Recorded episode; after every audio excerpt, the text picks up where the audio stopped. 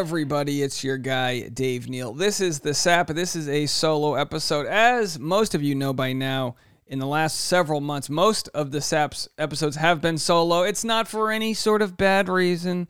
Tasha and I are doing great. It's just we moved and we don't have a dedicated podcast studio. I've got my YouTube empire for those that are watching on the Patreon. Hello. And for those in the audio world listening, you know, I've got this uh, little uh, kind of system I'm building up here. I've got uh, new monitors coming in and jumbo doodad buttons and different things I'm pressing, things that you might not uh, realize on your end of things, but they're making my life a lot easier here. So uh, that's the upgrade to life as we sort of emerge from a black swan event, as we emerge from a global pandemic. We're starting to, um, I don't know, maybe find new efficient ways to do things, understanding what wasn't working, ditching the old, starting with the new. I mean, you know, I always love New Year's Day. I always love the idea. Well, you know, usually you're hungover, but I love the idea that you're going to sort of work towards a new goal. Try to get better at yourself in different ways. I think Memorial Day weekend is a good time for that too, because it's kind of like the unofficial start to the summer. So it's like, all right, first two, you know, almost first half of the year's over. Isn't that crazy to say? But, you know, we're working towards, all right, how can I finish 2021 strong? I know it's insane to think like that, that we're trying to wrap up 2021. But by the time you get whatever you're working on now off the ground, we're going to be looking at Thanksgiving, folks. This is it. The time's moving faster. That's how it works. The longer you're alive, the shorter the minute becomes. It's the law of relativity. Look it up. Uh, so the point, you know what I mean? It used to be forever between your birthdays, and now like I just celebrated two birthdays in the same quarantine. What's up with that? So anyway, uh, it's uh, it's about uh, it's about constantly looking at what you're doing and sort of trying to readjust. And I think the pandemic's done just that. And you know, unfortunately, one of the casualties of the pandemic, you know, and of course, I say this all with a grain of salt. I understand the true casualties of the pandemic are people that lost loved ones or have you know uh, lost their jobs and this and that. There's plenty of um, plenty of true casualties, but from a workflow standpoint, one of the casualties of the pandemic has been the in-person interviews with this podcast. But I have to tell you. There is something nice about not stressing out every time we have a guest come over, which, by the way, I wouldn't. I could care less. But Tasha you know, she's she's like most people, you know, if you're in a relationship or you're listening, you know, usually one or one person in the relationship is the one who's like dusting underneath the couch and like, you know, you know, trying to clean off the champagne glasses you're not going to use. And it's like, we don't need the place, you know, we're not like room raiders isn't showing up, right? But, you know, that's, that's just kind of how it works. It's good. It's good that I've got her to want all of the baseboards cleaned and this and that. And, you know, not to say I'm like a slob or anything, but it's nice to have somebody who's a little bit more detail oriented, where I'm kind of someone who's just getting five different things done at the same time. But you know, uh, you know, we complement each other, in a good relationship I think does. You complement each other in different ways. But yeah, it's been actually pretty nice on my end. I'd love to hear from you guys. I'd love to hear your your honest critique uh, of of what you want the podcast to be and where you want it to go because I like doing solo episodes. I like sitting down getting my notepad out, talking to you guys. That to me, that's that's fun. Uh, but I don't know if you're getting too much of me. I don't know if, if I'm annoying you too much. Uh, but we'll get we'll get Tasha back on, and we'll have guests relatively soon. In the in the studio that I'm in now, it's our second bedroom of this new place. I got to first of all, I got to tell you, leap in the net will appear. It has been a fantastic. I mean, I can't imagine not doing what we did. I, I we're our leap of faith was it, you know, they say, uh, you know, leap in the net will appear. Boy, the second we leapt, we that we just there was a giant man with big arms ready to catch us. We just we knew right away it was the right move, the the absolute right move. And uh, so if if you if anyone's um, toying with an idea of taking a leap of faith, just know if you've done all the work to prepare yourself, the only thing holding you back is you and your fears of what's unknown. But in most cases, the reward far exceeds whatever that fear was. And for us, you know, doubling our rent and, and trying some different things, while on the surface, it is not the best financial decision. In the bigger picture, we've opened up ourselves to a greater revenue. It's almost like it's almost like I was telling Tasha this, you know, because I, uh, I, might have to buy a new laptop. And I was like, well, my, my laptop's from 2018. It's a nice laptop. It cost a couple grand. It's not a bad laptop. But I'm like, all of my revenue, my YouTube, my income, my live streams, it's all dependent on this beast of a computer. And it's like, if you drove a Toyota Camry, but then you got a really nice gig that required you to have a payload, you'd have to buy a truck. And part of that's kind of like what what we talk about in life is like leveling up and understanding sometimes what might on paper look like a bad financial decision might be the right thing for you. Like I have a buddy, I have a buddy who, and it's it's kind of like the old coffee thing. Like my mom, my my mom kind of came up with a, a, scarcity mindset. You know, like most people did. Parents of like you know war veterans and whatever. They you know she was always like you know my mom would uh, make us. Uh, eight, you know, eight kids would get one can of tuna fish for lunch. And it's like, great, mom, that's nice, but I'm chubby and I need more. Uh, but, um, you know, she was, you know, the, the whole like idea, like, well, if you don't have a coffee every day and you put that into an investment, when you turn 65, it's like boring. How about set yourself up with all the tools that you need to not be reliant on other people? and this goes this goes hand in hand with relationships as it does with your business. It's about building equity in yourself. So in a relationship, you don't want to put all your stock in the other person. You want to be self-reliant. Not to say like you're not going to invest in them too and they're not a good person, but you want to be able to take root on your own and then it's almost like you want to be able to plant your own tree so that you can give your relationship the fruits of your labor. That's exactly what you want to do. And you want to do that in your money making world too. You want to be you want to make sure that some bloke can't just fire you because he doesn't like you for some reason. You want to cover your ass and make sure you're valuable in a relationship and or in your single life and at work. You want to make sure you provide enough value where people should want to be with you. They should want to come to your birthday. They should want to support your endeavors because you provide value to them as as a friend, as a lover, as a business partner, and that's kind of what I think in part we preach on the podcast is how do you become so undeniable? And you know, I'll I'll read in a little bit some of the Reddit questions I get that are uh, dating and sex related, which is always good to talk about that. That's always fun. But you know, I, I was um recapping for those that follow my bachelor content not everyone who listens to podcast follows the bachelor but obviously the bachelor is blown up. I talk about it every episode. Um, there's a guy named jason tartick. He is engaged to Kaitlyn Bristowe. They are very successful bachelor nation couple. They met actually on a podcast about the bachelor even though they weren't on the same season. They just got engaged and and all that jazz. Well he had dean unglert on the show who's also a bachelor guy. And dean talked about they were breaking down Dean buying a van. Dean bought a van for twenty-seven thousand dollars, and then put and then spent twenty thousand more dollars to renovate it. Let's just round that up to fifty thousand dollars. So Dean spent fifty thousand dollars on this van, and Jason, who's the he you know he's Jason Tartick is the uh, investor kind of bro, and he's like, well, did it pay off? Did you get your money's worth out of the van? You were you were able to save in rent and this and that, and and Dean said, you know what?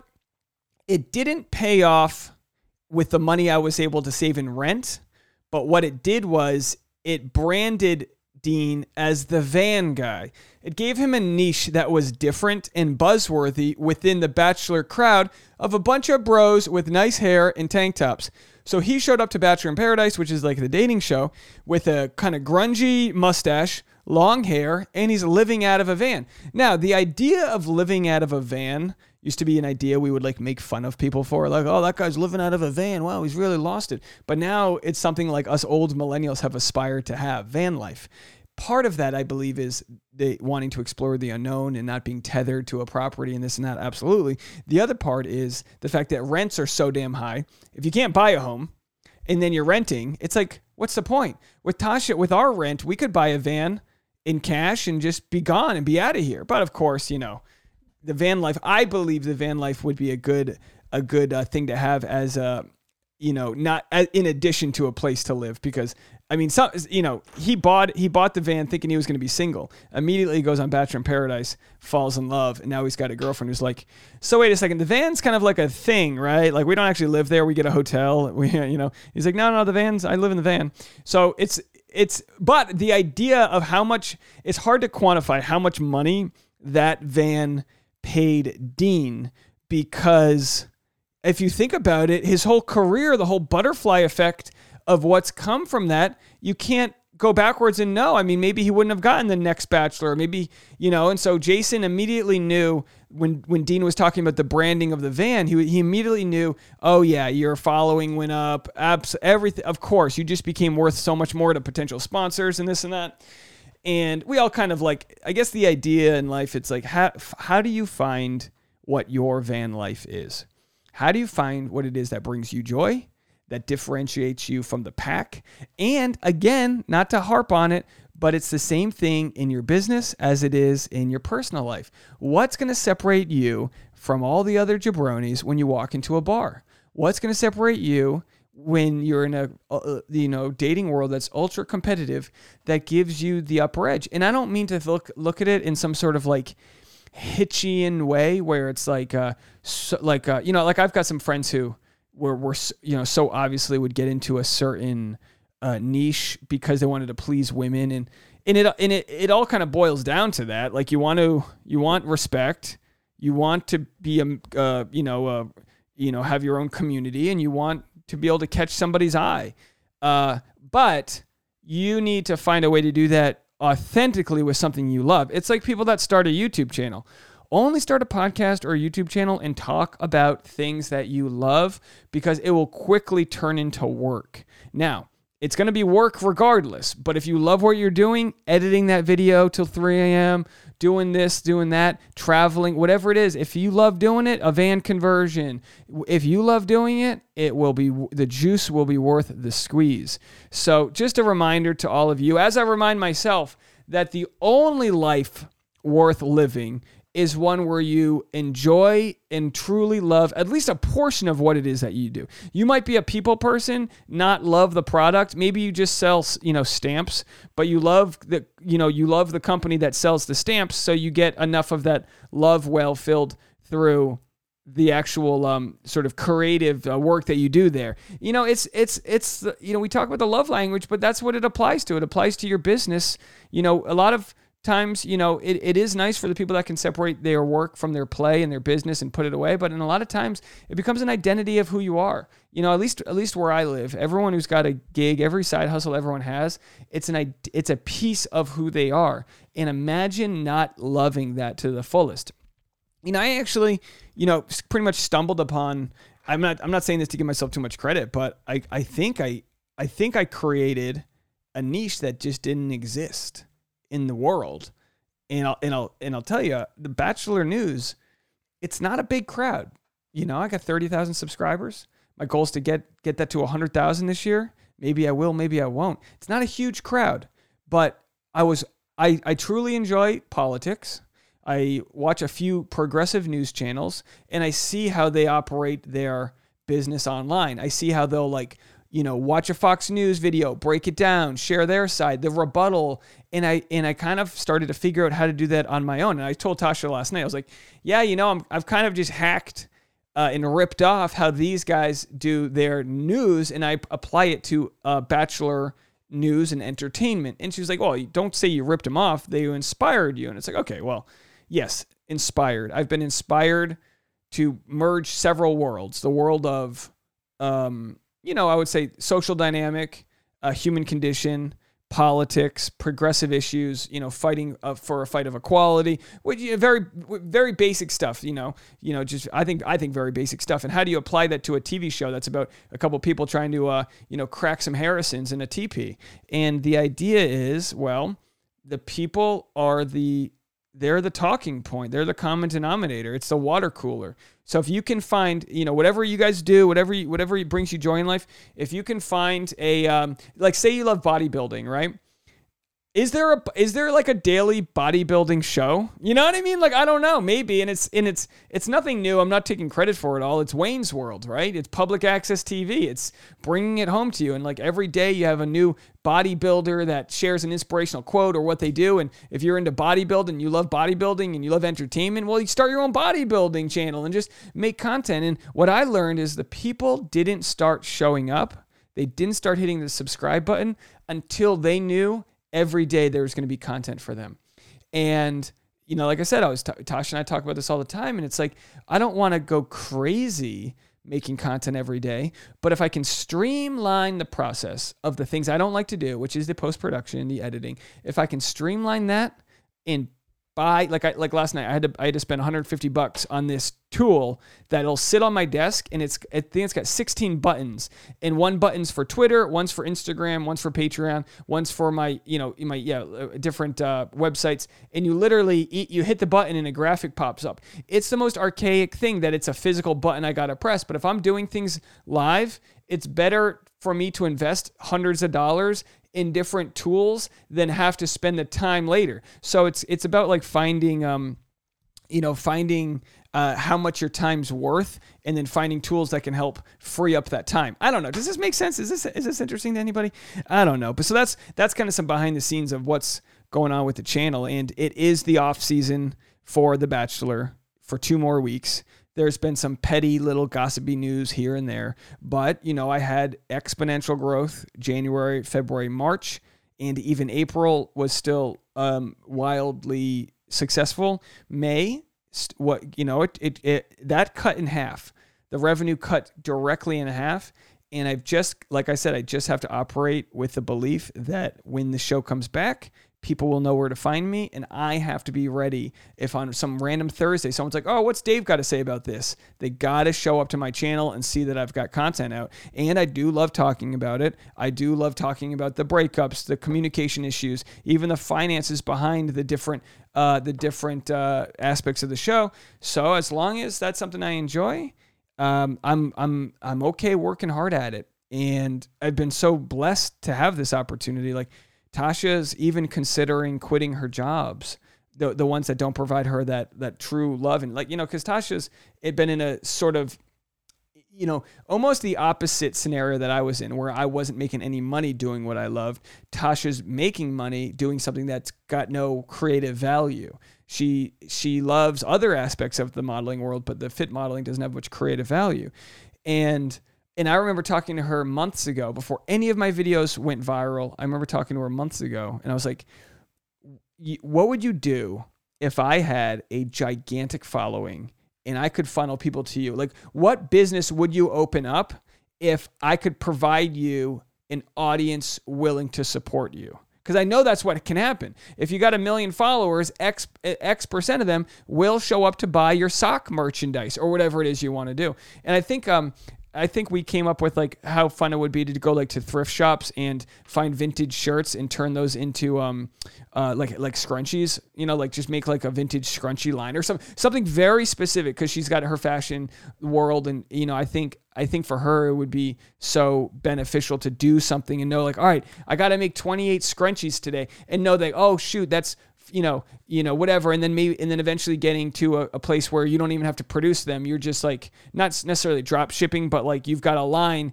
and people are going to buy it, and you're going to live your life. And you know, that's where we're wondering like the next phase. What kind of job can we do while we raise a child? What jo- type of job can Tasha do maybe from home, you know, where she can run her social media, but also we can raise a child. And if she needs to go out and do a yoga class from two to four, are the kids in the, in the office as I'm, you know, uh, politely uh, making a, vi- a video, like the, we, we have the power and benefit to work from home. Now it's about capturing as many people and just just months ago before the pandemic, I was just in a place where that wasn't a reality. And through the good graces of you folks and the people over at YouTube, people kept showing up to watch content. Not everyone's a home run. You know, perfection's the enemy of good, but they keep showing up. And if they want to watch five videos, I want to have six. Now, of course, I've had to think about how do I sustain this because during the season, sometimes I'm up till two, three in the morning and then up at 6 a.m. the next day because you got to strike while the iron's hot. So, how do you sustain um, the traffic be timely because a lot of it's very timely with the content. Like you got to be on top of it. You got to make the video as soon as news breaks. You know, if you're on top of it, it's the difference between catching the wave and not catching the wave. You might get 100,000 views, but if you upload that a few hours later, you might only get 3,000. And there's a big difference there in how much you're going to make. So the questions that we have and we're posing, it's like, how can we best provide ourselves the forum to grow, to fly, to soar? And I challenge you guys to ask yourself those same questions. How can you best provide yourself the tools you need to soar. It might not seem practical to buy the $800 doodad, you know, and again, by all means, you, money is not always the answer. Throwing money at, like I always say, well, if people want to get into vlogs, you got an iPhone, you got you got a Droid, you're ready to vlog. You got iMovie, get into it before you spend any money. Learn the learn the tools. It's almost like film class. Uh, you know, they they don't. I don't think they they. I don't think they do this anymore. But they used to teach students how to edit on film, which is literally like copying and pasting, like in real life, cutting and taping film together and shooting on film. I, I'm pretty sure they stopped teaching that in film class. But the idea is it's like wax on, wax off. You got to teach the basics. You got to know the basics of the story you want to tell before you can get into the complex stuff. And it's about building from the ground up. And I think without without realizing that, without having that be my strategy, by learning how to edit, I know I no longer have to do it. Uh, you know, because I'm shooting, I shoot a lot of things live. I still edit my vlogs and all that, but by learning how to do certain things, I now no longer have to do that. I've learned, um, I've learned uh, ways to get around certain things and ways to tell my story where I don't have like it's it's um it's all about just whatever whatever tools you can build around your company, around your industry, around whatever creative story you want to tell. Say say you say you're an author. You might not want you, you know, you might not be able to afford an illustrator. But if you got a short project, there's stock photos you can buy. You know, you can sign up for one of those uh, websites that'll that'll draw the cartoons for you, and it's like, and, it, and you can kind of tell your story that way. And, you know, it's a weird example, but you can find ways to use the internet, find ways to use uh, all the tools to to enrich your story and enrich the part that you want to share with the world. Gone are the days where someone gives you an advance to go write a book. Not until you've proven yourself. Gone are the days that someone's going to give me money to go do something. I got to show the proof of concept that there's an audience there, and then and then the negotiation can begin.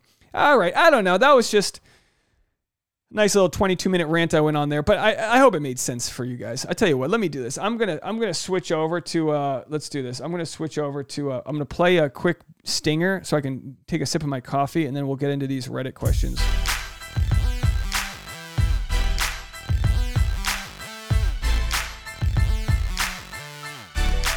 Oh yeah, that's nice. That's very nice. All right, let's get right into it. I've got five Reddit questions Oh, this is a good one. Here's a good one. If you're watching on the YouTube, hopefully you can see this. Uh, let me see if I can enlarge it a little bit. Wait till you see. Go to my Instagram and wait till you see this new setup I got. I got my laptop on, mounted on this pole, and then I've got this monitor coming up, so I'll have two screens. Like I'm basically like I'm a stock reporter. Stock reporter is that even a thing? Like a, like I'm in stocks. My blooming Bloomberg uh, sort of uh, computer setup here. All right, seeing posts berating short dudes all over the internet is really getting my confidence down. All right, this one's about short men. Trigger warning. This is for short men and their confidence. I used to feel as a guy who's five foot six that the types of dudes who complained about this tended to be angry, women hating types with no self awareness. Men have never been oppressed in the way women have. They've never had their sexuality stripped from them, haven't had as much intense pressure to live up to beauty standards, don't get harassed and sexualized constantly from a young age like women. As a short guy myself, I've always felt it's not my place to complain, because while I've been treated differently before for being short, girls I've been really into have told me they don't want to date me even though I'm great. Then talked in other conversations about how they would never date a guy shorter than them.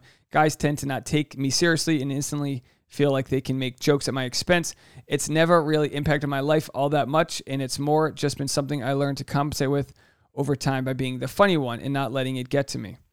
But then I saw a post on Twitter that made me despair. I can't link it here, but essentially a dude post- posted saying, "Where's my short king men, five foot seven and under at?" And a load of short guys replied to it and stuff, trying to post pics and show off and be proud of themselves.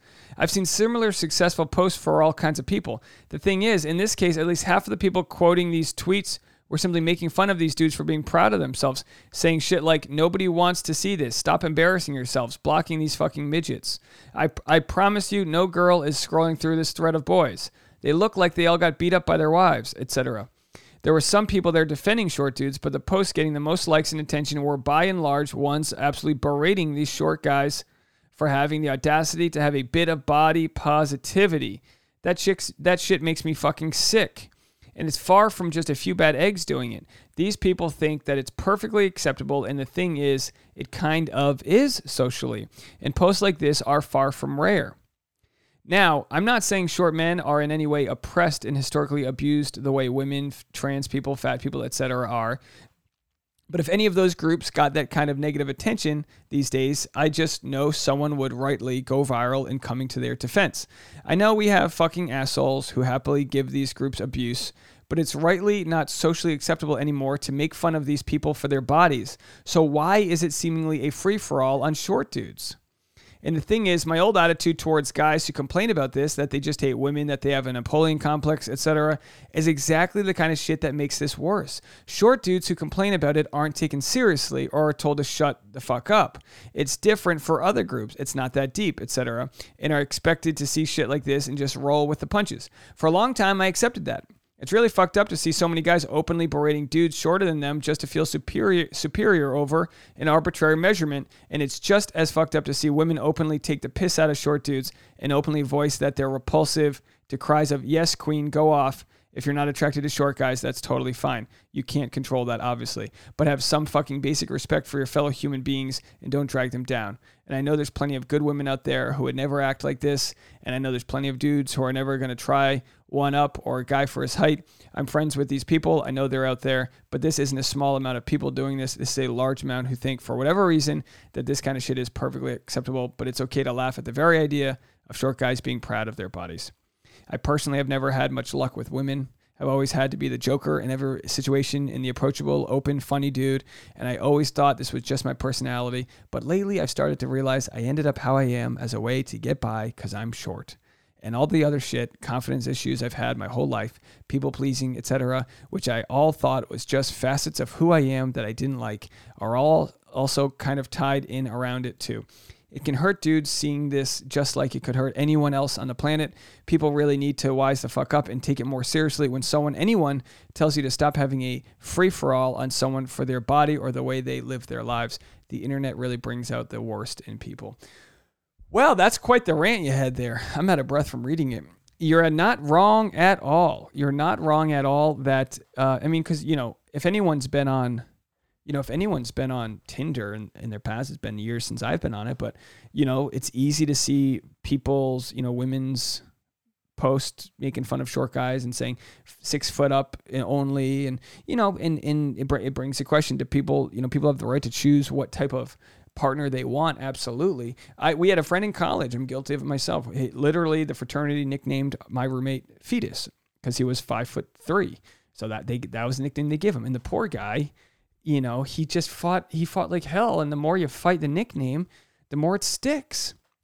You know, and it was it's a bummer and you know, I'm guilty of being a part of that. And you look at and, and you look at it now in hindsight and you go, yeah, man, it's like you know, privilege is something you're born with. So whether it's your skin color, your uh, gender, your height, you know, your attractiveness, uh, wealth that you were born into, that's a privilege. And by being short as a man, it is different than being short as a woman because the values are just different. Men are expected to be a provider, all these things that, you know, kind of sound like some sort of like archaic thing there because we don't live in a world where, you know, you need to be tall, you know? We don't live in a world where you got to see over the grass before the lion gets you or whatever, you know, whatever we needed before. But we live in a world where the average CEO is taller and gets that, you know, leg up no pun intended, uh, the competition. So I understand the plight, and I don't have an answer for you because all things considered, you know, I don't think it's going to change anytime soon. But I guess just learning to live with, learning to live with the fact that your your lack of height is has carved out these other skills for you that others might not have. And and that's kind of like you know you got the Jeff Bezos in the world, you got the Kevin Hart, you know? Kevin Hart's tiny. You got these guys in the world that they they evolve, they learn to thrive in a way that you know height doesn't become a factor, and that's kind of like what you have to think about with with yourself is is like rather than hating that you've gained a sense of humor because because you're short just understand you've been provided the opportunity to let these other aspects of your identity thrive i mean it's I don't know if that's a good way to look at it, but that's really all you can do at this point. All right. This is from a 24 year old male. He says, I think I'm going to ask this girl from work out. And my immediate thought is, oh boy, I hope you're prepared to not work there anymore.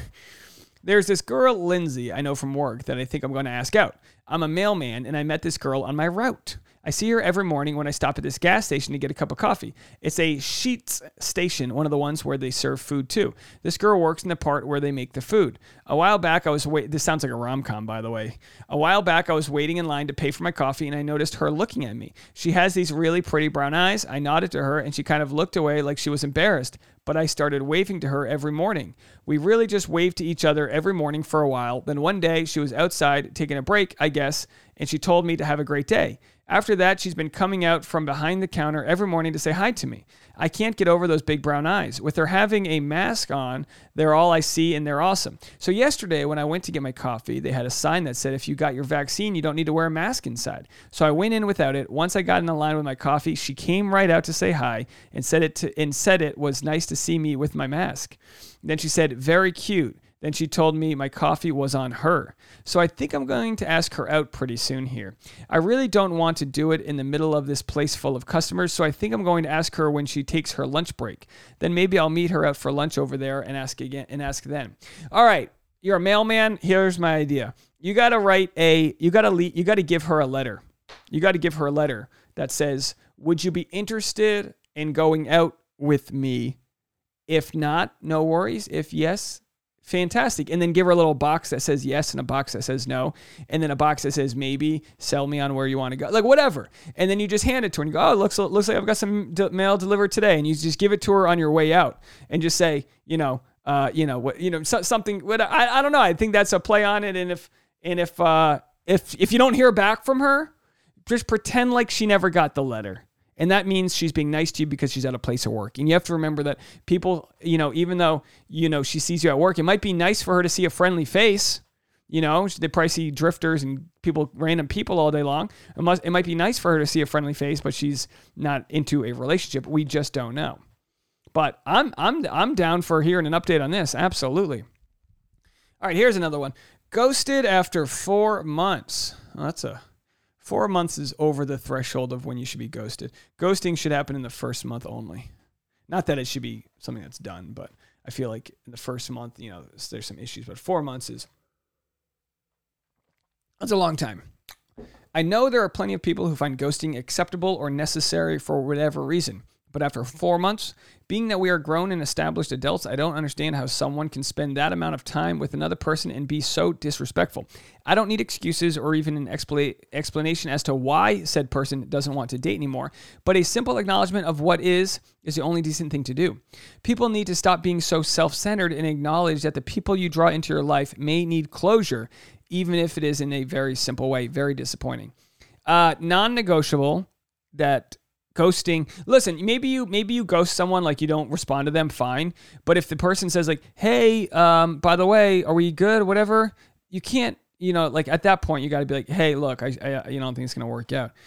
This happened to me where i was kind of like ghosted on for like for like several weeks and i finally was like hey what's the deal? You know like i'd rather at some point after several weeks you'd rather look crazy and want answers than just move on. It's like, are you dead? Did you die? What what the hell happened? You know?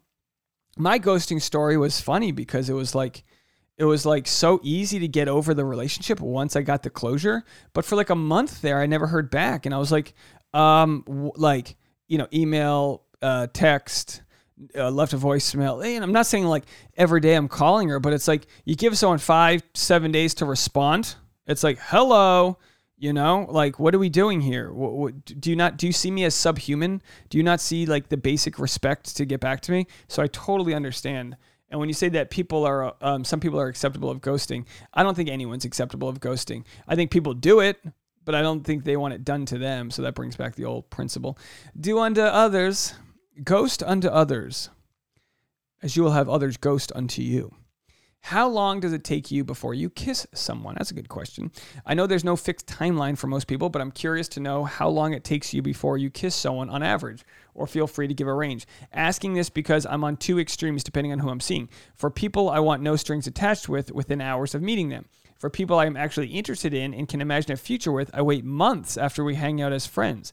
I don't even make other sort of physical contact. First of all, months is crazy um, yeah, I think as early as it's gonna sound crazy, but I think as early as like 15 minutes. Like, it, like I could see a scenario where you're out at the bars, you're having a good night. The night's later, you meet somebody. If there's strong eye contact and you're dancing around, yeah, I could see someone kissing that soon. But you're right that in that case, it would probably be less uh, romantic and more kind of just, um, you know, people that are DTF.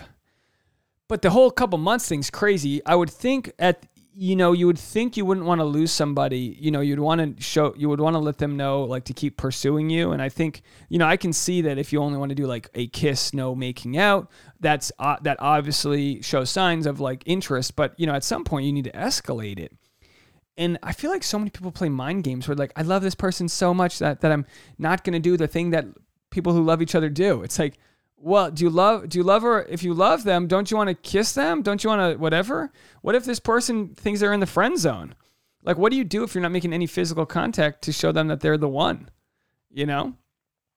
I mean, I could see I could see if you're dating someone new and you're like, "Hey, what, listen, I like you. I just like to take it slow." And if you give the person the clues that you're still into them, at least they're like, "Okay, she wants to take it slow. Fine, no big deal." You know? But some people are weird. Some people will literally will will will bang you before they kiss you, you know? To to different people intimacy is different. So it really comes down to what um your situation. But, you know, make sure you're at least communicating your attraction to someone because then you're just playing games. All right, we're on to the last one here. I'm going to read this one and then we'll call it a day here. Um, let's read this one. Did I do the right thing to avoid sex if she didn't want me to wear protection? This is from a man. Last night, I was hooking up with a friend's sister. She made it clear she didn't want a relationship, so it was supposed to be a fling. Problem is that she said she can't have children. She's 42 and I'm 31, and was expecting us to have sex without a condom. I declined, and well, the night ended pretty badly. We haven't spoken since. I feel pretty bad about not having sex when she was clearly expecting it, but I don't know her. Not really sure if I made the right decision. All right, so without like uh, throwing one gender under the bus here, um, people can get very offended if if they want to have sex without a condom and you want to use protection because what you're implying is that I don't believe you are clean. Like that's the that's like the stigma there, right? Like oh, like you know, you know, we've all been in those scenarios where like someone's like, "Come on, I'm on birth control," or "Come on," and then there's been plenty of scenarios where the man will try to convince the women to not use the condom, and that's also like you know not that's not great. Just like respect what you know, agree agree to the safest option you both want if one person wants to have protection, then you agree to protection.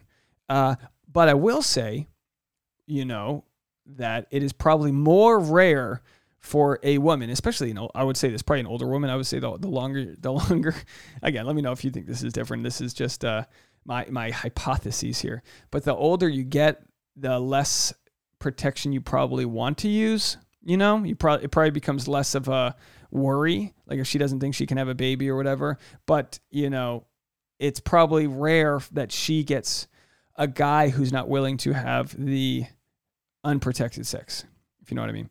But then people posted that she, you know, the fact she was angry about your boundaries is a huge red flag. I've had past partners who preferred raw, obviously, but never shamed me or was angry about wearing protection. I had one man say, if wearing a condom is all that stands between me and sex, why the hell would I choose no sex over wearing the damn condom? Honestly, it sounds like it was a trap. I have known plenty of women who have gotten pregnant in their 40s. Let's not even go there with if she was going to go raw with you, who she barely knows how many other people would jump at the opportunity to go raw with her and she would encourage it. You dodged a bullet for sure. Um, Yep. So that's it, folks. I mean, yeah, that's a couple of interesting questions that we had there. So uh, those were pulled from the Reddit dating and sex subreddits, which is where we like to get our questions from. But I wanted to give a shout out. I'm not going to read names off right now, um, but I wanted to give a shout out to all the new Patreon members. You know what? What? Let's do it. Let's read names. Let me just make sure I turn off my um, display capture for people so I don't give away any. Uh, I don't want to. I want to make sure I don't give away any. Uh, emails here as I pull up the Patreon. But May has been crazy. We went from 20 like two Patreon members to 61. That's insane, folks. That is life changing. It's amazing. I appreciate all of you guys so, so much. Um, I want to remind people when you do sign up for the Patreon, every membership tier gets all of the media. Um, the $12 membership tier is called like postcard group. You get a postcard. Everyone gets a welcome postcard. It's really a symbolic thing, folks. If you sign up for the $50 tier, you get a box of homemade soap from us. That's a one-time thing. So if you signed up for the member for the soap tier, uh, just know that it's a one-time thing, and you can go back down to a lower level membership the next month. You can go back down to the five or eight or twelve. It's really just a, a way for people to donate. Um, you know, in whatever way you see fit. There's also you can just donate a custom amount. If you want to give a custom amount every month, uh, you, you know, be my guest. That's absolutely an option you can do. Um, but I do have postcards going out to all the new Patreon members. We have some in Canada, uh, Germany. Uh, Gabby, I thought I sent you one earlier. Maybe it got lost. Uh, I, I send out postcards last every month, but um, we had an issue with last month. So anyway, here are all the new members that joined. I thank you guys so much. I'm just going to go with first names here. Leanne, and, and, notice the women are coming through big. You can tell who's been watching the uh, YouTube. Here are the new Patreon members. Thank you guys so much. Leanne, Kimberly, Jessica. Should I do like Patreon music? Let's see if I can get some Patreon music here. Hold on. Let me see. Let me see what I got here. How about this? Uh, some, uh, you know, some nice bluegrass or something. All right. Here's the Patreon music. Leanne, Kimberly, Jessica, Joanna, Robin, Sarai, Sarah, Ashton, Kirsten, Natalie, Karen. Teresa Ann, Bethany, Francine, Susan, Rachel, Alexis, Judy, Michaela, Aaron, April, Megan, Laura, Carla, Sol, Luis, Karen, Sharon, and Janine. Those are the May Patreon members that joined, and everyone else that's been a member of the Patreon. I thank you guys so much. It really, truly adds up. Um, full disclosure, yeah, I mean, 61 Patreon members.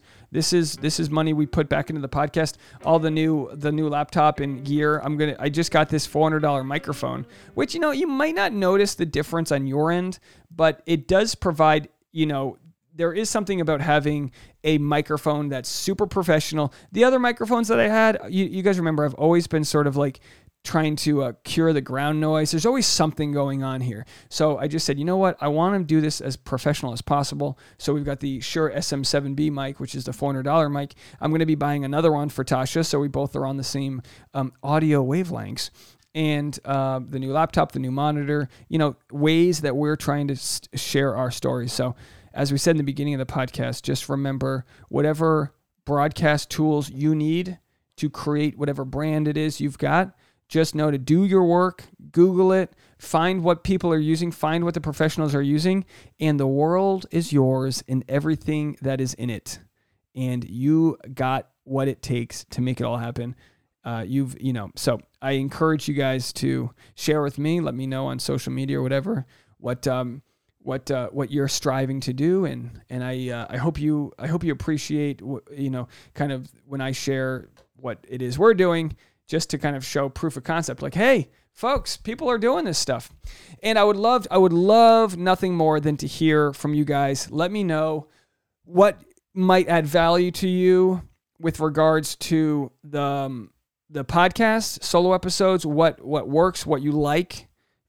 Please i mean yeah sure might dent my ego a little bit but i'd love to know if there's if like if if like 30 people wrote in and were like Dave, we hate when you answer the stupid Reddit questions. I'd be like, okay, all right, all right, we'll find someone else. Like, I would love to know some feedback. So please let me know. And um, let's see. That's it from me. Everyone have a good one. And if you want to join the Patreon, we got new episodes every week. And you can find all the info to that in the description of the videos. And of course, YouTube and all that jazz. You can watch those if you're on the Patreon. I will see you guys later. Bye now.